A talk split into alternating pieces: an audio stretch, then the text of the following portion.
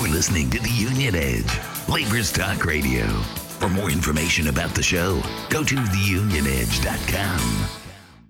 The Public News Service Daily Newscast for Friday, February the 2nd, 2018. I'm Mike Clifford.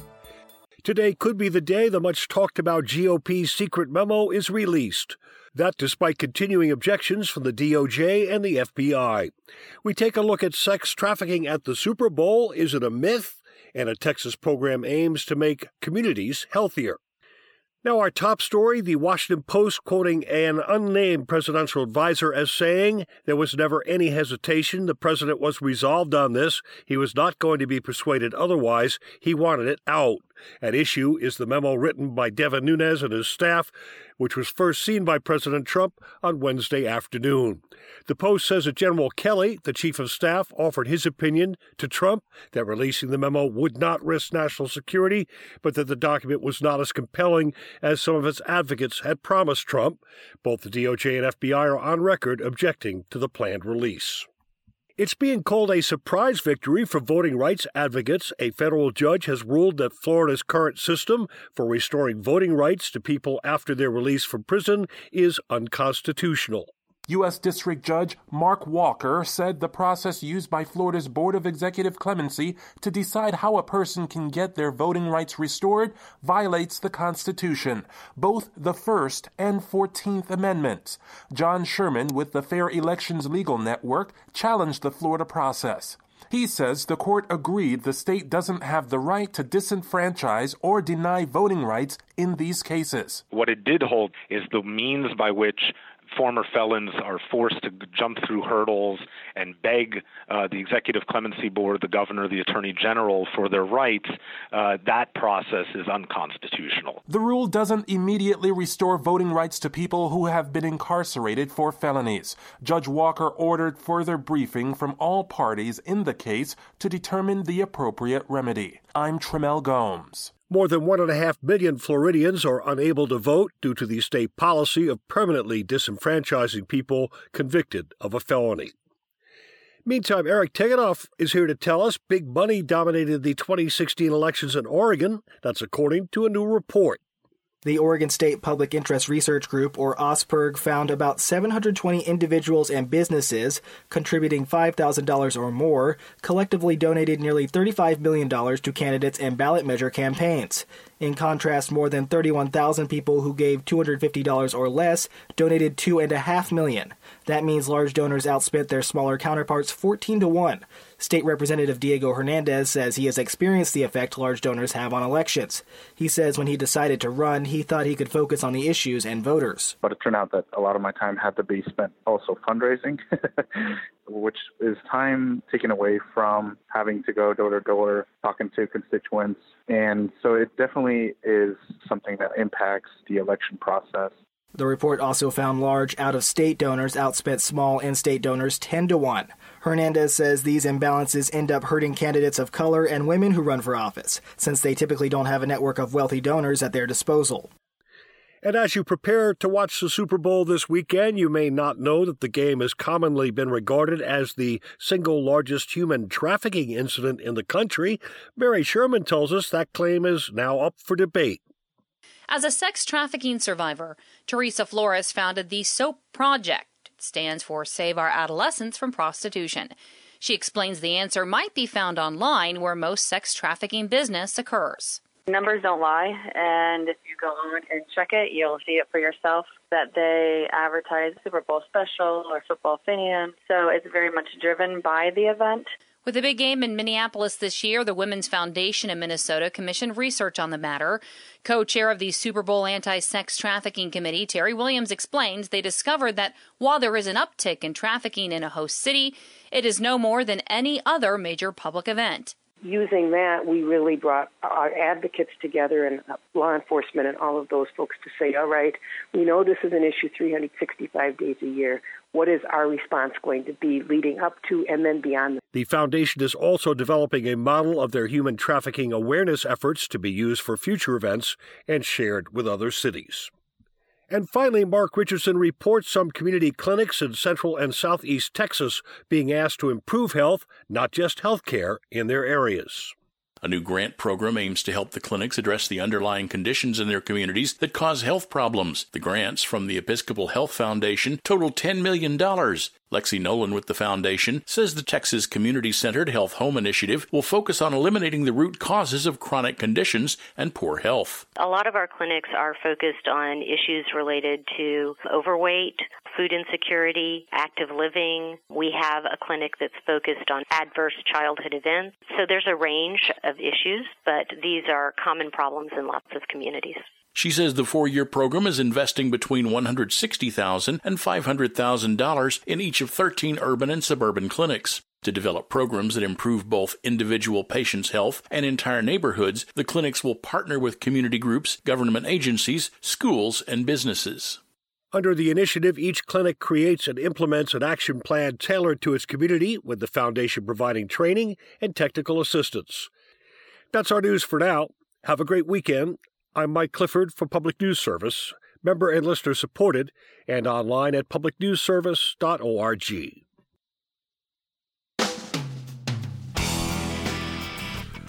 Hello, welcome back. I'm Charles Showalter. You're listening to the Union Edge Laborers Talk Radio. Thank you for tuning in. We enjoy your company. We appreciate all the great stuff you're doing for the community, that's for sure. Hey, this program is sponsored in part by the BCTGM, that's a Bakers Union, and also the Pittsburgh Symphony Orchestra Members Association. We appreciate their support very much. Uh, joining us today, we've got Buck Gino.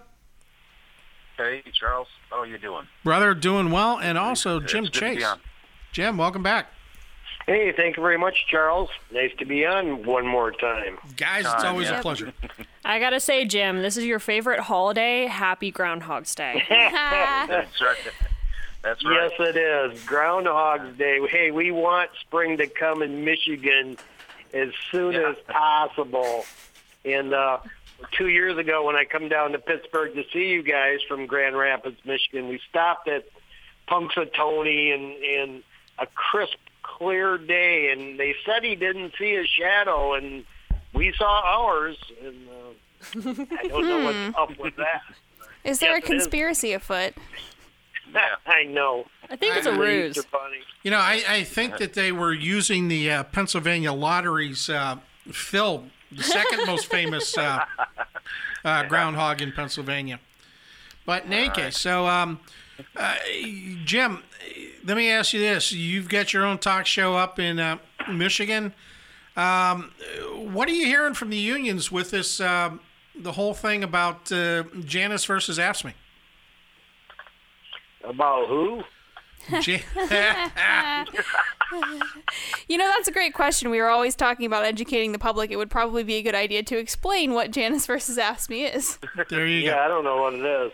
Yeah, well, basically, Janus versus AFSCME is a court case in front of the Supreme Court that's coming up. And what some people are asking for is the, the ability to enjoy all the benefits of union membership, uh, running for union office, uh, getting the pay raises and the health care benefits and all that kind of other stuff, but not having to pay for union membership. That's like saying to the world, that AAA stuff is pretty neat. You know, you get discounts on travel. You'll come put gas in my car or change a tire if I need it. I like that a lot, but you know what? I don't want to pay for it. I want you to pay for mine. Yeah, I think all this right to work uh, for less or right to freeload, uh, it'll catch up to them. I mean, I'm I'm kind of counting on the uh, the blue wave or the blue tsunami to uh, uh, really uh, take take over here in the November election, and we're going to try really hard on Cut the Chase Radio Talk Show and everywhere we go, and down to Teamsters 406 where I come from uh, because it's it's extremely important, and I think we can do that. And the, and then if if all that happens, and, and, and statewide in Michigan, it used to always be a blue state. Now it's a red state. We need to flip everything in this state too, and including right to work for less. This this is uh, atrocious. It's been around long enough. It has has improved anything but trying to uh, slowly destroy unions and uh, we're going to take charge of this thing. And apparently things haven't got bad enough yet, and we're well on our way to bottoming out in almost in every category, from the top office in the country right down to uh, county commissioners and, and, and the city uh, drain commissioner and dog catchers. I mean, this needs to uh, be addressed, and, and it's gonna, and it's gonna. And by the way, anytime any of you guys are in the Grand Rapids area, you're welcome on radio with us. Well, there you go. Well, and and I have a lot of faith because uh, I think that if if it was just going to be the usual, okay, now the ball's back to the Democrats and we're just going to do this thing again, I'd be a lot less heartened. But the number of new people who are running for offices, Yeah. specifically the number of women who are running for office who have never run before, um, and women who are engaged who have never been engaged before, I think that uh, we stand a chance of really turning the tide. I agree. The, the millennials thing is extremely important. Uh, they, I don't think they really care about labels like Democrats and Republicans as much as we need some uh, something done here. We, you know, well, we need to get the right people, and and I agree. The uh, uh, women that are uh, going to be candidates, and and then the younger folks as well. Is this this has got to stop. This, this is complete nonsense, nonsense, and it's wrecking everything. And and uh, and I think it will come around. It has to. Either that it'll get worse, and then it will come around. But I think uh, things are happening. You know, Jim, you bring up a very interesting point. And excuse me, my uh, my computer just started. Uh, Did you want me to make it? Yeah. no, no, sorry about that. Now you, you bring up a you bring up an interesting point. I mean, people that have been in the labor movement for a while have identified, you know, we're in a serious downward trend. Uh, the, opposition has been able to, through political campaign contributions uh, and manipulations of other kinds, make it more and more difficult for labor to organize, to represent, to protect the community, which that's what we do.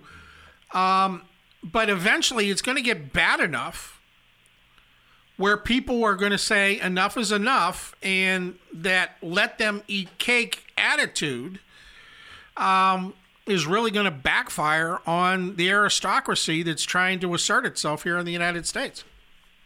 Yeah, a lot of the older folks are still worried about people taking their guns and voting Republican because they're so scared of that.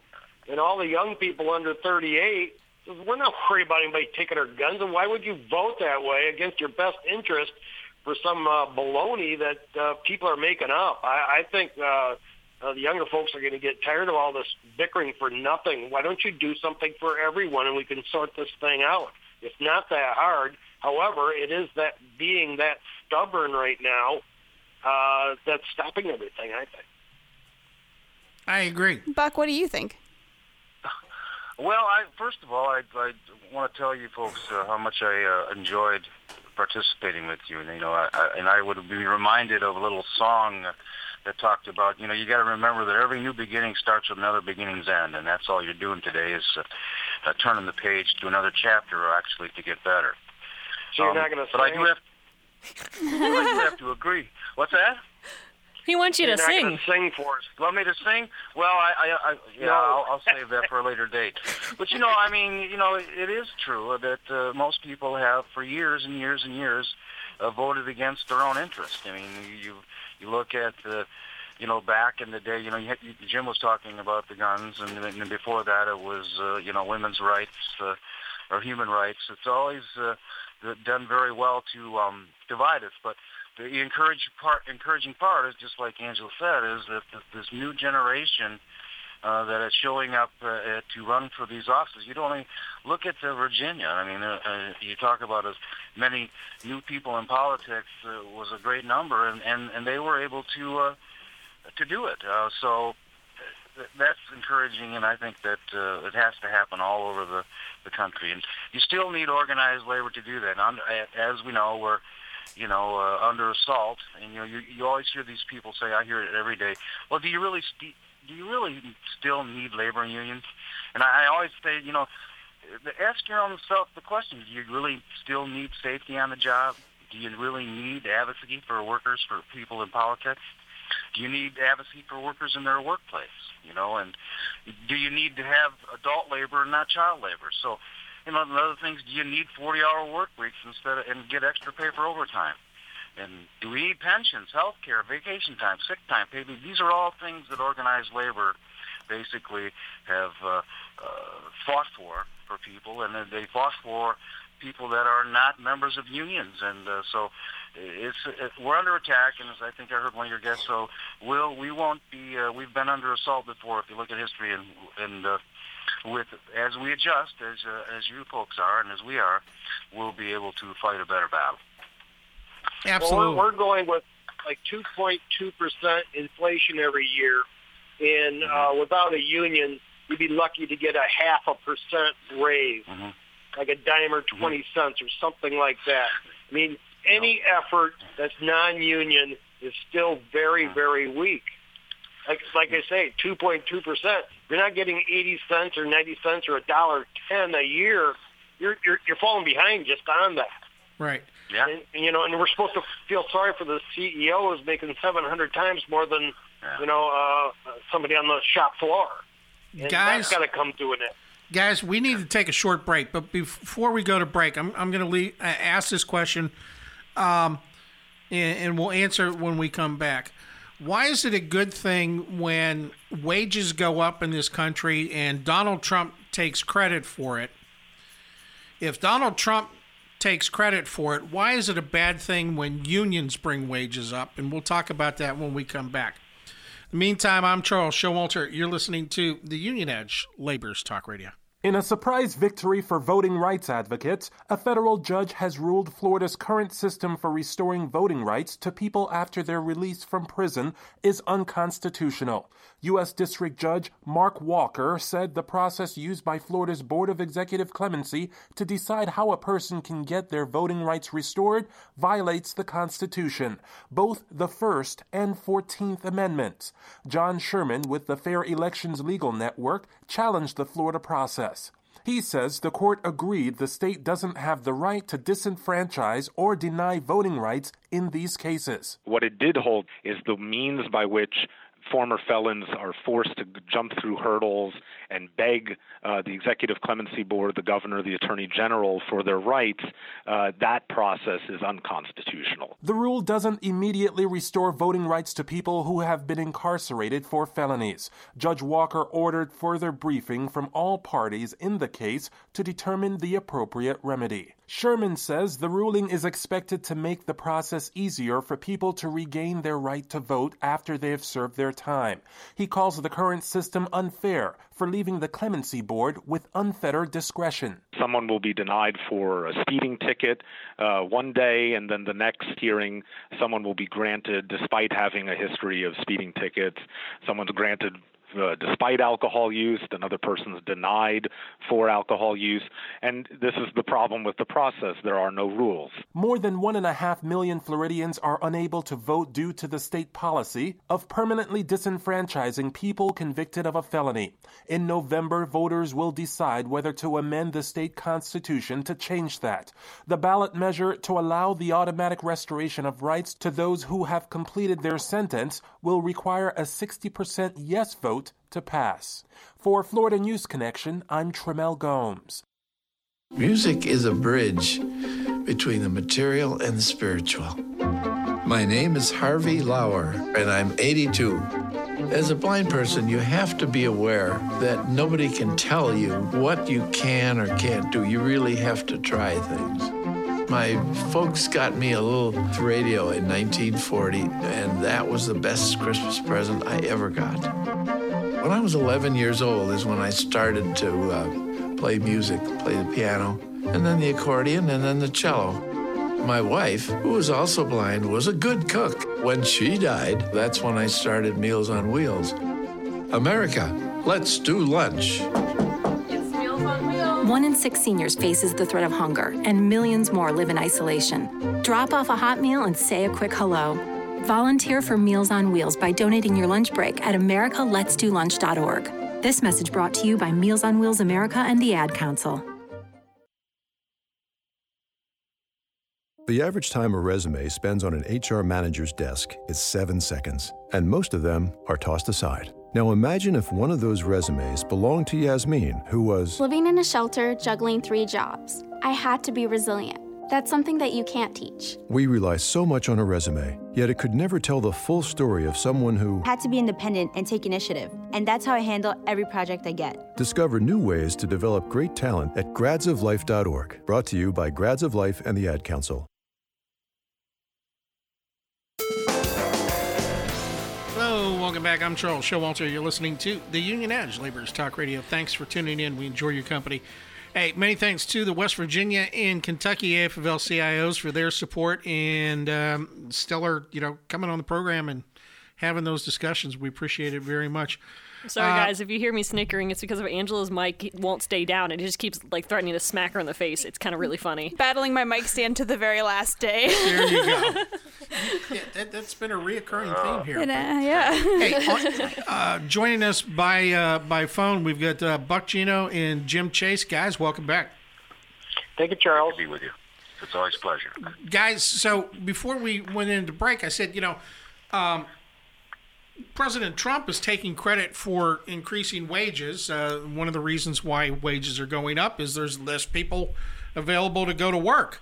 Um, unemployment's down to 4.1%. It's kind of funny um, when it's at 4.1%, that's a real number. When President Obama was in, in office and it was at 5.2 or something like that, oh, that wasn't a real number. You know, so but that's another story. But you know, when raise when wages go up, President Trump takes credit for it. But if unions work to raise wages, that's a problem. Jim, what's going on there? Well, you know, it, it's it's you know, uh, President uh, Bonespur. I mean, Trump. He's he's really uh, you know trying to trying to take credit for anything because he has so little to go on. And quite frankly, uh, 70, 80 percent of this country don't believe it. They just he does it so much, it's just kind of getting uh, normal, I guess. But what is surprising me, the deplorables that are st- sticking with him after six months, I thought, wow, these guys are going to give up on this, and they haven't. Now we're now we're at one year, so you know he's got a grasp for something, and most people aren't buying it. Uh, and it, the proof will be in the pudding, in one way or another. Uh, his tactics and everything he does uh, is in fact delusional and despicable and deplorable. So I think all that will catch up to him. So it's something he thinks is positive to say, and I don't think anybody's going for it. Well, well, well, first of all, though, I, I would be, you know, Donald Trump is not uh, the reason why wages are going up, or wages at all go up anywhere. The, the reason Right. wages Any go up anywhere is because because some some organi- member of organized labor or local unions negotiated a better contract. That's why wages go up. It's just like saying, you know, if you organize or if you the Teamsters, for example, sign a a good contract for better wages and better benefits, uh, it's a trickle down. I hate to use that word, trickle down effect. The people that are driving trucks, uh, non-union, their wages go up. It's the same the same issue and ev- everything else. You know, and with the government, the, the Trump administration dismantling every bit of our regulatory structure, you know, and the, the workplace oversight, you know, and obviously they are trying to hang their head on the decline of unions. Uh, who, if not union, stands up for workers? I mean, that's the, the thing you have to ask yourself. Is That's right. You know, it's it really we're out there all the time talking about unions and organized labor, but we are the unions. We are organized labor, and if we, if we don't stand up for workers, it surely is not going to be down from. Buck, you were a business manager for your union, for your local, for years. Mm-hmm. And there's a reason why successful contractors go to the building trades to get people. And it's not because the people in the building trades are paid less. Why is it that uh, successful contractors use the building trades? Uh, number one, because it's built on a partnership. You have multi-employer plans uh, with the uh, or contracts with the, the contractors and the union, so it's a, it's a partnership at the beginning. A partnership in the training, the partnership in the in the in the pension, the administration of the pension, and the uh, and and the health care. So that's that's why. And, and number one, they come to the unions because that's where they get the best help, the best trained help, the things we talked about. Uh, people trained in safety, people trained in uh, every aspect of the, the job. Um, and I'm not just saying that people um, um, that are in the non-union sector or not yet union uh, brothers and sisters uh, uh, aren't as good, but they just don't have the opportunity. You know, you where the the the non-union element, uh, you know, goes on what we call goes on the cheap when it comes to training, when it goes on the cheap to uh, teaching their uh, uh, safety issues to their uh, employees. The unions are, are stellar. They're uh, you know second to none in, in in those types of things, and that's exactly why um, they come to the unions because the, they are uh, very good at what they do. Jim, let me ask you this: as a teamster, um, safety is a paramount issue with teamsters uh, on the road and in other work sites. Um, with the many years of experience you have uh, working with the Teamsters as a, as a, a, an elected official, um, can you categorically tell me that in the Teamster environment that uh, injuries are less on the job? Oh, absolutely. I've, I've personally uh, have stopped uh, production uh, myself in over the years in the UAW as well, uh, where there's poisonous gases and there's all sorts of uh, difficult working conditions, let alone truck safety. Probably approximately half of our Teamsters are drivers all over the country. And uh, oh my gosh, it is imperative to make sure that you're safe. And quite frankly, employers are thankful too because they can get in a lot of trouble if you just uh, in a non-union uh, site that you know uh, bring this thing in to get fixed after you're done with your you know 12-hour day. And uh, we don't do that, and it's for everyone's benefit. You got to get home at night safely, and and we could hang our hat on that, Charles. Jim, one of the things I got to tell you, when you were working as a business manager for the Teamsters Local 406, that you told me that that, that sticks with me today, and it's still just the neatest thing in the world. The relationship that you had with your signatory contractors, when your signatory contractors or employers, I'm sorry, employers had a need for personnel, they would come to you to help find the best and the of the and the brightest. Absolutely, Charles. Uh, there, there's no way I'd recommend anybody for any of these difficult jobs. And I and I did the blue collar job thing myself for over 30 years. And and when I got my chance to recommend anybody, it, it was going to be the the best top notch people uh, that I could find that were available and uh, there's no other reason I'd do that. Is is it's better for the employer uh, to, to get the employer as profitable as possible. In return, would have a fair and dignified collecting collective bargaining bargaining agreement. There you go, guys. I you know I want to take the opportunity to thank you both for the years that uh, we've had to work together. It's been a privilege. It's been an honor, and. Um, we really appreciate everything you guys have done. Absolutely. Well, it was wonderful working with Brittany and Angela and you, yep. even you. Yeah. yeah we go back to uh, 2011, yeah. I think. Isn't it, Buck? Something yeah. like that. Yeah, yeah. So, but in parting, though, I want everybody to re- recognize something. And when when you think you're getting down, you know, we've all been part of organized labor for a lot of years. There's a lot of years on the phone here and you know, unions are the only ones that provide the only platform that gives uh, you know workers power in the workplace and in politics. And as individuals, you know, we don't have any power in the workplace or in the government. Unions give people that power, no matter their education or income. That means to stand up for themselves and fight for themselves, and that's what forces the, the corporations to give us a seat at the table. There you and go. We have to stick. We have to stick together. Absolutely. Good luck. God bless. We'll talk to you guys soon. In the meantime, we got to get going. I'm Charles Showalter. You're listening to the Union Edge Labor's Talk Radio. The Colorado Independent Ethics Commission has created a set of rules for how the news media and the public can access its records, and is getting some pushback about them. The proposed rules differ from those established under the Colorado Open Records Act, or CORA. Jeff Roberts with the Colorado Freedom of Information Coalition believes the current state law should apply to the agency charged with investigating public officials accused of misconduct. The big question is why should they be allowed to write their own rules of access to public records when we have this perfectly good state law that governs access to records for all other levels of state and local government. The Commission's executive director claims it isn't subject to CORA because its office is now based in the Colorado Judicial Branch building. Judicial has not been covered under state statute since 2012 after a Colorado appeals court ruling. The Commission's proposal includes an option for making records available in print or digital formats, which conflicts with CORA requirements that agencies provide native digital files that are easier to sort and search. I'm Eric Galatas. Big money dominated the 2016 elections in Oregon, according to a new report.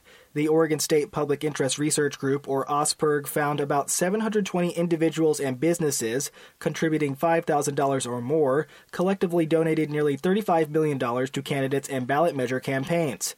In contrast, more than 31,000 people who gave $250 or less donated 2.5 million. That means large donors outspent their smaller counterparts 14 to 1. State Representative Diego Hernandez says he has experienced the effect large donors have on elections. He says when he decided to run, he thought he could focus on the issues and voters. But it turned out that a lot of my time had to be spent also fundraising, which is time taken away from having to go door to door, talking to constituents. And so it definitely is something that impacts the election process. The report also found large out of state donors outspent small in state donors 10 to 1.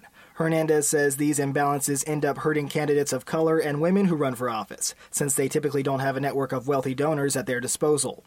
Con Lee was the financial director for Thuy Tran, a candidate for a House seat from East Portland who lost in 2012. Lee says the district is diverse, with immigrants and refugees who were engaged in her campaign but unable to contribute large donations. He says Tran also had to juggle being a small business owner. Frankly, she didn't have much time in terms of raising money, run her business so she has an income so she can live, and then outreach to her voters. So she had to choose Charlie Fisher, state director of OSPIRG, says House Bill 4076 could help candidates like Tran and also empower small donors.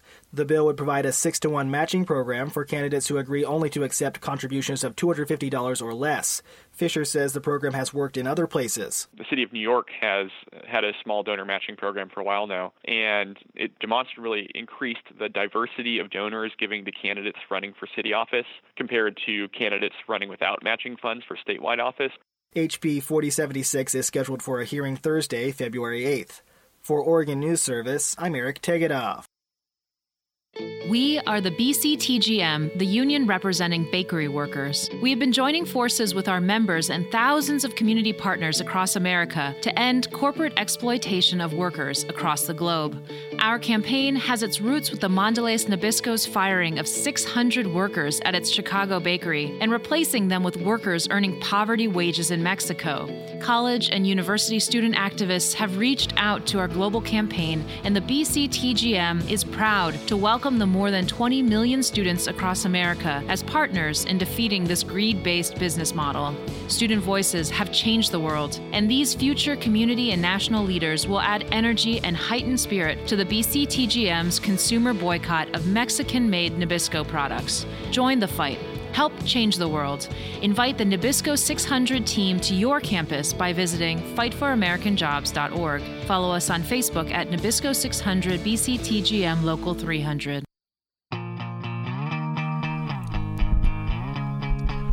Hello, welcome back. I'm Charles Showalter. You're listening to the Union Edge Laborers Talk Radio. Thank you for tuning in. We enjoy your company. We appreciate all the great stuff you're doing for the community, that's for sure. Hey, this program is sponsored in part by the United Mine Workers of America and AppletreeMediaWorks.com. We appreciate the support. Joining me today, uh, former member of the Pennsylvania House and Senate. He didn't learn his lesson the first time. Alan Kukovich. Alan, welcome back. Charles, good to be with you. I uh, just want to say it's it's just been great working with with you and Angela and Brittany and Laura. You've had a great team there, and you've been a terrific voice for working people. it's been fun to be part of it. Well, thank I you. Wish, and, and I wish it always seemed that when I'm not in studios when you always have the best food. Well, Alan, I, I yeah, you noticed. yeah, no, and, and there's there's a running joke there, folks, um, because it seemed like, ev- yeah, Alan's right. It seems like every time he's not in studio, we have the best food. Um, there, there's no malice there, Alan. I promise you that. That's for sure. Oh, I believe it because one time, uh, whenever I was uh, giving you a hard time about it, I put in an order, and the next time I was in studio, you had some uh, fine cuisine for me: bluefish pate and all kinds of uh, lobster bisque. It was nice. It was a highlight. Yeah, we were excited uh, that day. Um, but that's another story. So, Alan, I, I, I got to ask you a question. You know, you have been uh, a member of the House and Senate um, here in Pennsylvania. Um, you've done some wonderful work, Chip. Um, you, you didn't do that alone. It had to be bipartisan, didn't it? Yeah, I mean, I was fortunate. I tell uh, a lot of legislators. I just met the uh, new guy from Allegheny County uh, yesterday, Austin Davis, I believe his name is, and uh, uh, when I when I was in office, it, was uh, I think it was always difficult, but it was much easier to get things done, and that's because that was before the Republican Party became so radicalized. I mean, in our democracy, we have a two-party system, whether you like it or not. And to get things done, you have to have both parties that are willing to, to work together. Uh, and if one party is just anti-government and anti-everything, uh, everything bogs down. That's why we have paralysis, and it breeds disrespect for the whole system. So I'm I'm hopeful that uh, a lot of new people are going to start getting involved politically, and I think I'm seeing that now. It's kind of a reaction to this whole Trump disaster. Uh, a lot of new people are are willing to to run for office and, and take the time and effort and sacrifice, and I think that's what we need.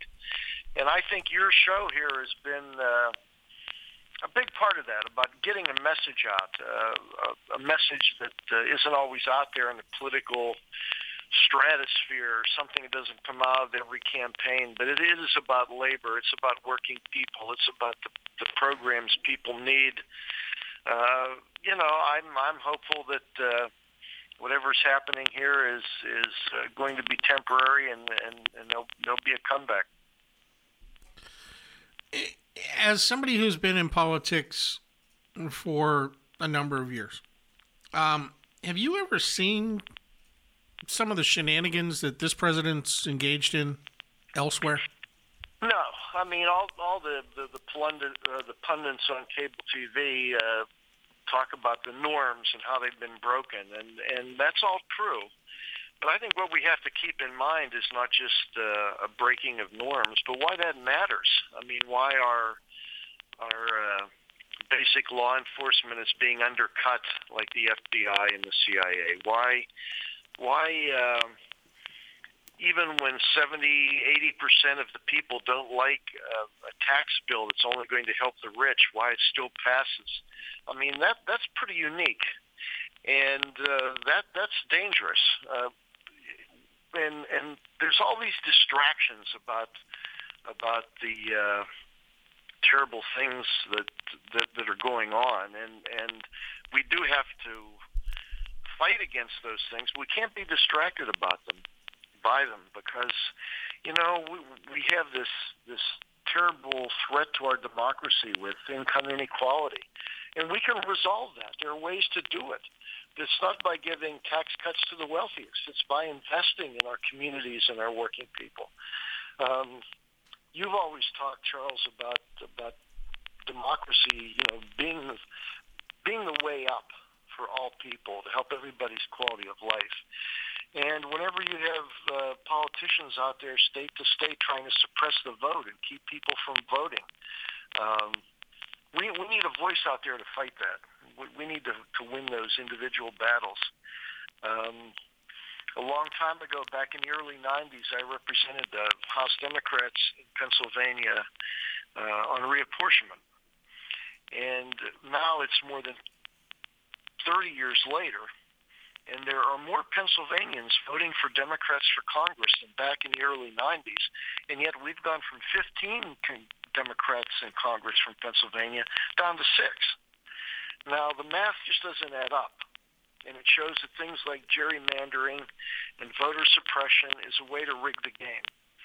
And what what needs to be done is is getting people in the state legislatures, people in Congress, um, to, to start fighting not just for what we need to do now, but what we need to do for our future. Uh, that needs to be on the agenda, back on the agenda. I agree with you wholeheartedly.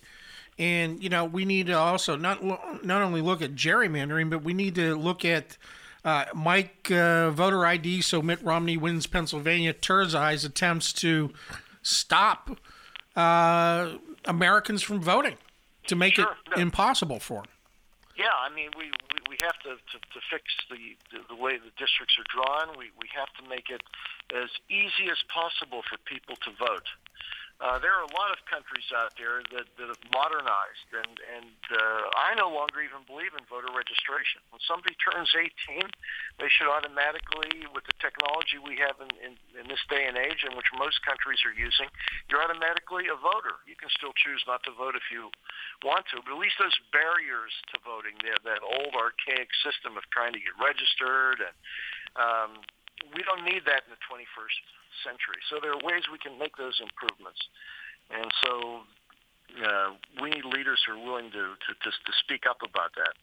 I, I think that may- maybe the, the silver lining to what's happening with Trumpism and, and this right wing movement in the last 30 years is that finally people have awakened.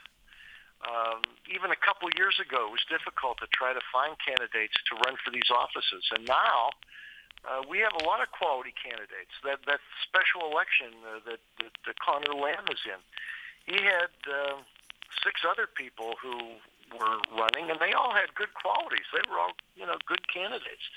Um, I haven't seen that happen in a long time, and I think that's a positive sign. There you go.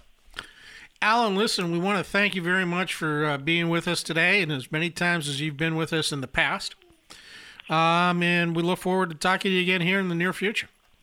Well, I hope so too. I'm, I'm uh, going to be kind of busy trying to tie it up with this special election, and then in the middle of March, the day after, I'm I'm going to Africa to see my daughter for about a week. I'll be uh, staying in a hut in a, a remote village called Mokhotlong. It's uh, in the Lesotho in the mountains in the middle of South Africa. But when I get back, I'm willing to uh, buy lunch for, for your whole team, and we get a chance to, to, to get together and debrief on what's going on. What do you think? There you go, Alan. We appreciate that very much. In the meantime, um, bring us back something other than like the sleeping disease or something. You know? All right, I'll try to stay healthy, and, and, and you guys pick where you want to go. I'll pick up the tab. and, and, and uh, give your daughter the warmest uh, uh, regards from us. We appreciate it, and uh, we'll talk to you again soon. Thank you, Alan. Thanks, buddy. Yeah, we'll, we'll see you guys. Take care. See you soon. Take care. Meantime, that was Alan Kukovich, former member of the Pennsylvania House and Senate. I'm Charles Showalter. You're listening to the Union Edge Laborers Talk Radio. I'm more resourceful than I thought. My suit can still make an impression.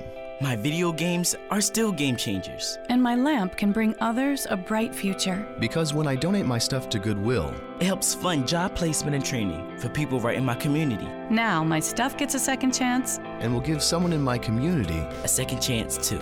Goodwill. Donate stuff, create jobs. Find your nearest donation center at goodwill.org. That's goodwill.org. This message brought to you by Goodwill and the Ad Council. You wanted to be a teacher when you were little, but you grew up and things changed. Well, it's time to put it back on your list. Innovative things are happening in teaching today, and you can be a part of it. Make more. Teach. Visit teach.org. Brought to you by Teach and the Ad Council. Somos la Unión Internacional de los Panaderos, Confiteros y Trabajadores de Tobacco y los Molineros de Grano luchando por los trabajos americanos. Nabisco, fabricante de marcas icónicas como el Oreo, Ritz Crackers y Chips Ahoy, ha ganado la fortuna en América y su respuesta patriótica ha sido enviar los trabajos americanos a México. Como resultado, los consumidores en los Estados Unidos siguen boicoteando los productos hechos en México. Ingresos corporativos han bajado reflejado en todo Norteamericana, los consumidores están enviando un mensaje muy fuerte y claro. Ahora los líderes religiosos de todas las religiones a través de los Estados Unidos están pidiendo una investigación del modelo de negocio de Nabisco y han programado un tour de seis ciudades para investigar el asunto de manera más profunda. En el mismo momento en que las negociaciones de NAFTA están en la mente de todos, la comunidad religiosa comenzará a hablar de los trabajadores, los políticos y otros líderes religiosas con la intención de discutir el exilio de trabajos por Nabisco desde una perspectiva moral y ética y publicarán ampliamente sus hallazgos. El BCTGM y su socio Justicia Obrera Interconfesional piden a toda la gente de fe y conciencia social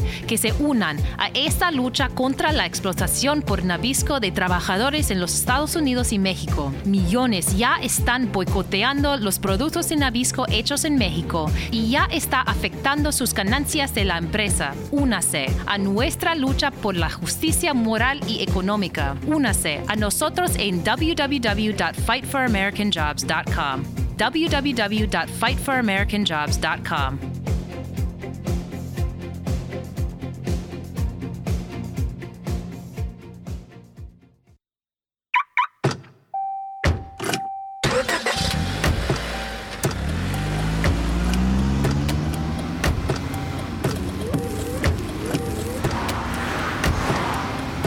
Driving has a rhythm all its own. Don't wreck it with a text. Before you get behind the wheel, silence your phone. Or better yet, designate a texter. For more text free driving tips, visit stoptextstoprex.org. Brought to you by the Ad Council and the National Highway Traffic Safety Administration.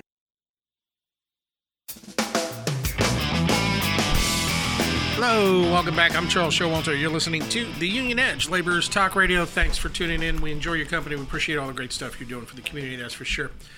Hey, folks, uh, joining us today, we've got the man, the myth, the guy who deserves his own monuments in Washington, D.C., Chris Garlock of the D.C. Labor Council. Chris, welcome back. Hey, Chris. Hey, Charles. Good to see you both. Good to hear you both. We're all here. Yes, I'm here too. Yeah. Man, the whole crew. It's Yeah. a special day. It is. It is. So, Chris, man, what's uh, what's going on?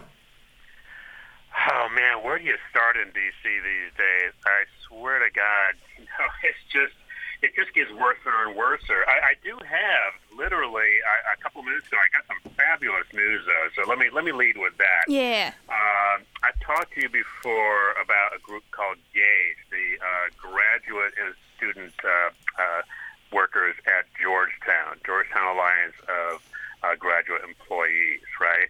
and um, they've been having a problem because they started organizing, uh, and then Georgetown, which has a, a good uh, policy on this, uh, in their wisdom said, well, we don't think you have the right to organize your graduate students and your not workers, even though, even though these folks are putting on ungodly hours uh, actually working and carrying all these, uh, you know, loads and doing all this teaching.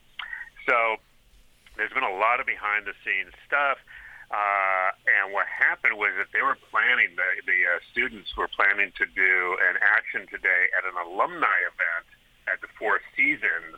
Uh, I did not get an invitation to the alumni event. Of course, I'm not a, I'm an alumni.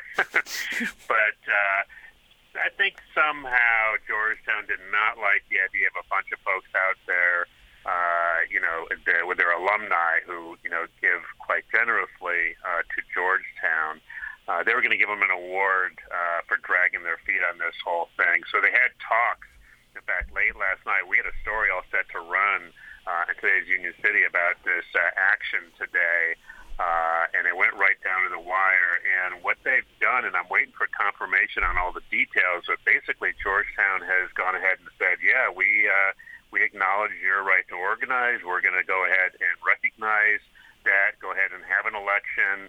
And even if the board, the National Labor Relations Board, uh, you know, changes their mind in terms of eligibility, we're going to go ahead and recognize that. So, Wow. uh, yeah, we're we're pretty excited. This is a big move. This is yes. This is. why can't we get more of this? I, mean, know. you know- Well, no, go ahead. You know, here here here in, in, in Pittsburgh, you know, we've run into serious problems organizing with some of the universities that, quite honestly, we should not have been running into problems with.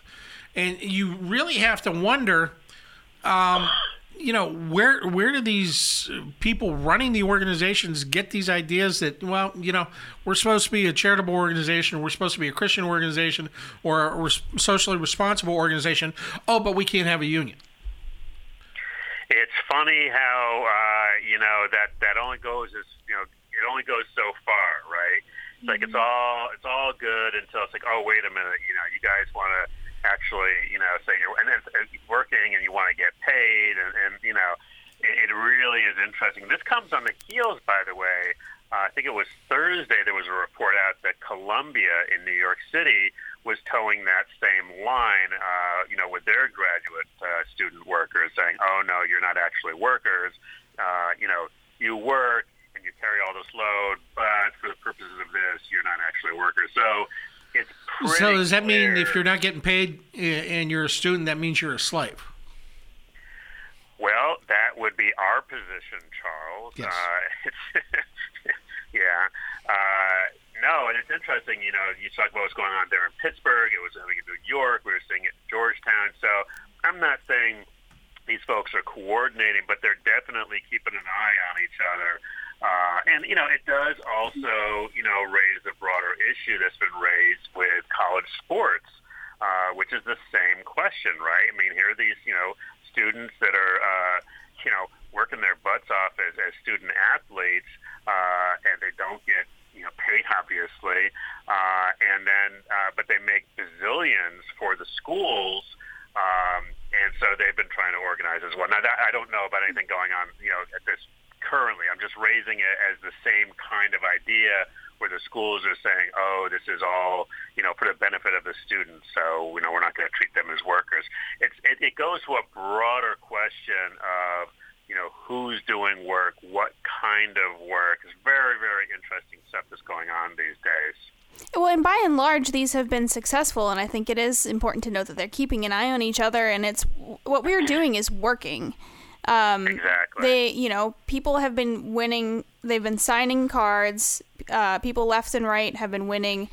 Grad student, adjunct, all kinds of unions because they Right. need them, and I, I think it's working. Honestly, I really do. I think that, uh, you know, they're educated and they know their rights and they deserve to be treated better and they know that and they're standing up for themselves and the universities eventually ha- it may take a long time but they eventually have to bow to that Right. And, you know, one of the other things about this is, and Angela just touched on this a little bit, they're educated.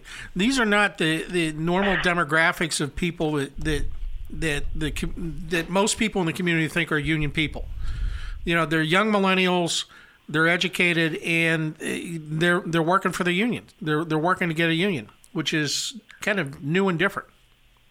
Well, let me bring up, you know, that was the good story. The bad story, and this story that we ran in today's Union City, and it's on our website, dclabor.org. Uh, but a group of software engineers, uh, both in San Francisco and in D.C., is a company that's got offices in both places, and they were being organized by my union, the, uh, the Washington and Baltimore News Guild. And they went ahead and, well, they fired one and they laid off the rest of them. They just all happened to be in the same unit uh, that all signed union cards. Okay? So they laid Yeah, off great. these folks saying, oh, we're having a realignment, blah, blah, blah, blah, blah, blah. Uh, but just coincidentally, it was the same folks that signed union cards. This company uh, by the name of Lanetix. Lanetix as some sort of software thingy. But I, you know, speaking of millennials, um, and again, these are software engineers, okay? Uh, and, uh, you know, my union has been very, very successful at organizing millennials, organizing folks that are doing, you know, new line kind of work. Um, and so actually, uh, they were at the board yesterday testifying on this, and hopefully these, uh, you know, will not hold up. Um, but it really does send a chilling effect when, uh, you know, folks who have signed a union card are all either fired um, or, or uh, laid off. It does. And unfortunately, in this environment, politically, um, I, I'm not sure that company's going to be, their, their feet's going to be held to the fire. Well, we're holding their feet to the fire. My union is definitely holding their feet to the fire. How far we get with the current, Right. you know, National Labor Relations Board is another question. But I mean, that's something uh, that you know we're going to be definitely uh, battling on. The last thing I wanted to mention, and I'm sure it was going on there in Pittsburgh. It was I saw it was going on up in my old hometown of Rochester, all over the country. Yesterday was the 50th anniversary uh, of the deaths of sanitation workers uh, in Memphis, which sparked the famous strike there. Right. That, uh, uh, as you probably talked about in the show yesterday, it was just really cool to see these actions uh, under the I Am 2018 uh, campaign uh, happening all across the country, um, not only to honor uh, the folks that died and the 1,300 that went out on strike, and of course Martin Luther King, who wound up being assassinated when he returned to Memphis uh, in April of '68. But this also plays into the upcoming uh, uh, arguments in the Supreme Court on the Janus case in a couple of weeks. So we are definitely gearing up here in D.C. Uh, for a lot of activity around that because that is just a really massive, massive uh, moment for the American labor movement. Whether you're public or private sector, uh, everybody has a, has a stake in that. Absolutely. Absolutely. Chris, um, what else is going on with the D.C. Labor Council? Oh, you know, it's just amazing the amount of things that happen here, even even during you know what's supposed to be sort of quiet months. You know, uh, Black History Month, so there's going to be a lot of actions around town. Uh, we're going to be showing a great film. If you've never seen it, it's a 2009 film uh, called The Soundtrack to a Revolution, and we'll be showing it twice on the 20th and on the 27th as part of our Bread and Roses series. And it's a really inspiring film about the role of music in the civil rights movement, which, as you know, was you know involved and in some cases driven uh, by the labor movement. Labor movement, civil rights movement are really interwoven together. Um, I've had my eye on this movie for a while, and I'm really glad to be able to show that for free uh, at Busboys and Poets on both the 20th and 27th. So we'll have word of that posted pretty soon, uh, again on dclabor.org. But given all the stuff that's going on politically in this country right now, a lot of people, guys, are looking around and they're really looking for inspiration, for solace, for solidarity. Uh, this film, I could not. If I was a if I was a doctor, I would definitely prescribe this film. You know, it'll, it'll chase those blues right away. There you go. I'm glad you told us about that. Uh, how do we find out more about the D.C. Labor Council? Well, you're going to want to go to dclabor.org. You can uh, follow us on Facebook and, of course, uh, on Twitter. And you know, we've always got the latest stuff on there. Always. And Chris, we want to thank you for uh, years of participating with the program. We really appreciate it. And uh, next time we're in D.C., I'll buy you a cup of coffee. Right back at you. Uh, you know, love the work you guys have done all these years, and I'm sure you're going to keep on fighting the good fight. So, coffee's on me when you come to town. Thanks a lot, Chris. We appreciate it. That's uh, Chris Garlock of the D.C. Labor Council. I'm Charles Showalter. You're listening to the Union Edge Laborers Talk Radio.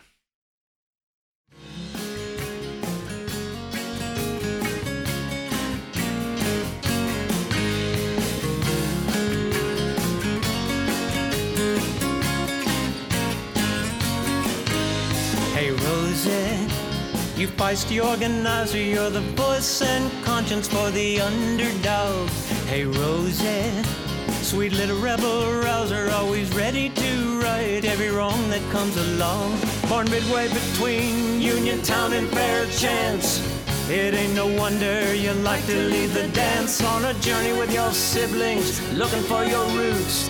Your whole life you hungered for truth. Hey Rosie, your laughter's so contagious, you amaze us and awake us to the forces of life. Hey Rosie, you're surely one of the bravest, Fired up sisters to come down the pike.